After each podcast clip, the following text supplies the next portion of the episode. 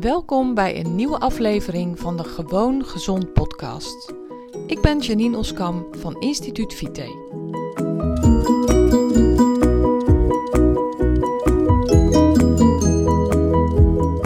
Hey, superleuk dat je luistert naar een nieuwe aflevering van mijn podcast. Ik wil je daar echt voor bedanken, want steeds meer mensen luisteren naar mijn uh, episodes, naar mijn afleveringen en ik vind dat echt heel bijzonder. Ik vind dat echt uh, heel apart om te zien en uh, nou, maakt me heel erg blij. Vandaag wil ik met je delen het verhaal van een van mijn klanten. Dat doe ik natuurlijk heel erg vaak en uh, dat is ook echt een hele grote inspiratiebron voor mij.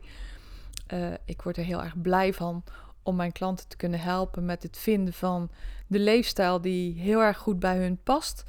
Um, en in dit geval gaat het om een man die um, behoorlijk wat kilo's kwijt wil raken. En daarmee ook uh, een heleboel klachten.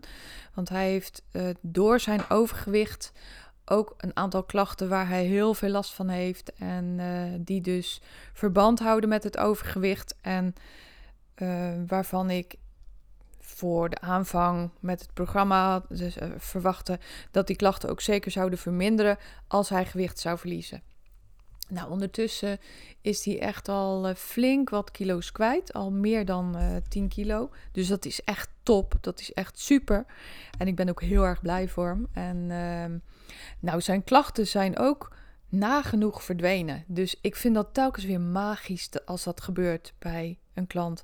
Ik ben telkens zo verschrikkelijk blij dat deze mensen dan verlost zijn van de klachten die ze hebben, hadden. En um, wat een, wat een vreugde dat geeft, wat geluk dat geeft, wat een vrijheid dat geeft. Nou, deze man die uh, vertelde me eigenlijk iets waar ik enorm om moest lachen.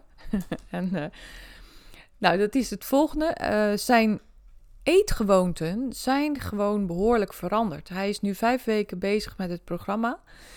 En dus al meer dan 10 kilo afgevallen. Echt super top. Heel erg fijn voor hem. Um, en hij eet best wel anders dan hij gewend was. Eigenlijk at hij al heel erg goed. Hij at ook helemaal niet te veel.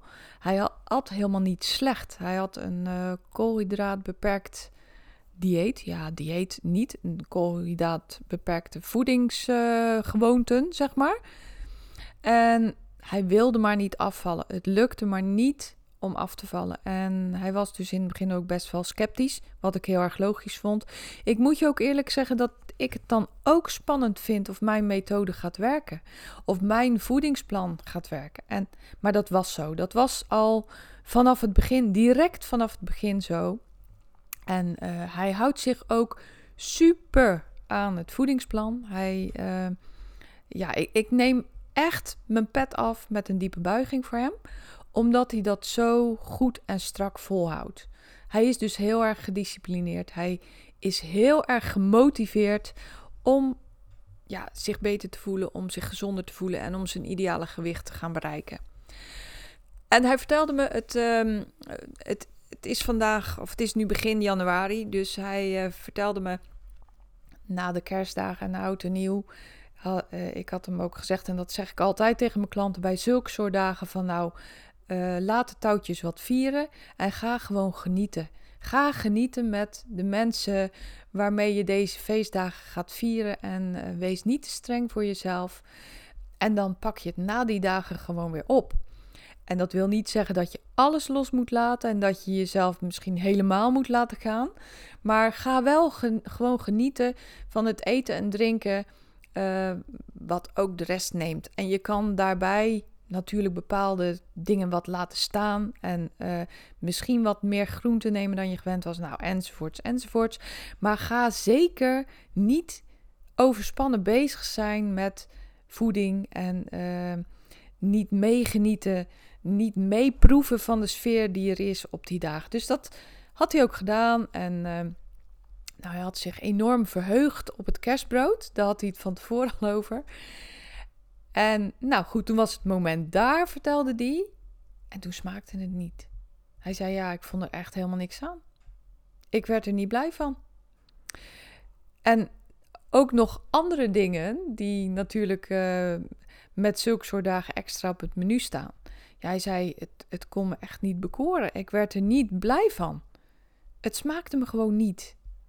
Ja, hij zei dus eigenlijk natuurlijk ook wel jammer. Ja, ik had eigenlijk wel verwacht dat ik in vervoering zou raken van met name een stukje van het kerstbrood met uh, amandelspijs erin, een lekkere laag roomboter eroverheen. Maar dat was dus niet het geval. Hij zei dat viel zo tegen. Hij zei, nou had ik ook nog last van mijn maag. Nou, dat was ook nog een extra domper op de feestvreugde. En um, nou ja, hij zei, dus het was me eigenlijk niet waard. Met oud en nieuw had hij dan ook eigenlijk zich gewoon aan het voedingsplan gehouden. En ik geloof wel dat er een paar dingetjes extra waren die hij had genomen. En hij had ook een pindarotje op uh, bij zijn schoonmoeder, vertelde hij. Wat hem dan weer wel smaakte, gelukkig. Maar hij zei, nou, ik heb geen oliebollen of appelflappen of wat dan ook gegeten. Hij zei, ja, daar hou ik eigenlijk sowieso al niet zo van. Dus dan uh, was dat nu toch zeker geen reden voor mij om die te gaan nemen. Maar wat hem verbaasde, de kern van dit verhaal, de, de moraal van dit verhaal, is dat dus ook met een andere manier van eten je smaak enorm kan gaan veranderen. En de dingen die je anders heel erg lekker vond, dat die je nu helemaal niet meer zo smaken. En dat de dingen waar je anders misschien van gruwelde, dat je daarvan nu zegt van, oh, hm, nou. En wat ook het geval is, is dat dingen intenser gaan smaken. Je, je krijgt een andere smaakbeleving. Je ontwikkelt je smaak. Je proeft dingen anders. Je, dat is echt zo. Ik heb dat zelf ook ervaren. Ik volg uiteraard ook mijn eigen voedingsplan. En uh, ik weet dat, ja, kan bijvoorbeeld echt genieten van een kop warm water. En dat klinkt heel erg raar misschien. Maar ik drink dan thee zonder thee. En ik vind dat echt lekker. Maar ik kan ook enorm genieten van wortels uit de oven. Dus gewoon bospeen. Die ik dan in de ovenschaal klaarmaak. En uh, uh, ja, in de oven laat garen. En nog even rooster. Nog eventjes onder de grill doe. Ja, ik vind dat fantastisch. De smaak van wortelen zijn intens zoet. En als je altijd gewend bent, of als je meer gewend bent zoetigheid te eten, dan smaken wortelen helemaal niet zo intens en zoet. Dus ja, dat is ook het effect waar hij, wat, wat hem natuurlijk heel erg opviel. En uh, wat hem enerzijds een beetje teleurstelde. En daar moet ik daar ook om lachen, want hij kon dat heel erg smakelijk vertellen. Hij kan sowieso heel erg smakelijk vertellen. En um, ik, um, ik communiceer dan met mijn klanten via de computer, via Zoom. Dus dat is eigenlijk een soort Skype, maar dan anders. Dus ik kan de mensen ook zien. En zijn gezicht sprak echt boekdelen. En dat was prachtig om te zien. Want hij zei: Ja, eigenlijk vind ik het ook wel jammer dat dat niet meer lekker is. Ja, dat snap ik ook wel. Hij zei: Maar aan de andere kant geniet ik ook veel meer van hele andere dingen. Waar ik vroeger nooit van genoot. Niet eens bij stil stond dat daar zo'n mooie smaak aan zat. Maar ik kan je wat verklappen. Die smaak, die proefde je vroeger ook niet zo, zei ik toen tegen hem. Nee, hij zei dat is ook zo. Dus um, nou, ik vond dit een heel mooi verhaal om met je te delen. Het, um, het is dus zo dat als je je voedingsgewoonte verandert, verandert ook absoluut je smaak. Je smaakbeleving, je smaaksensatie. En um, nou ja, dat is voor sommige mensen dus een teleurstelling en ook een eye-opener op het moment dat je weer dingen eet die je vroeger heel erg lekker vond en die nu dan in één keer heel erg anders smaken. Oké, nou dit was het voor vandaag. Bedankt voor het luisteren en heel graag weer tot een volgende keer.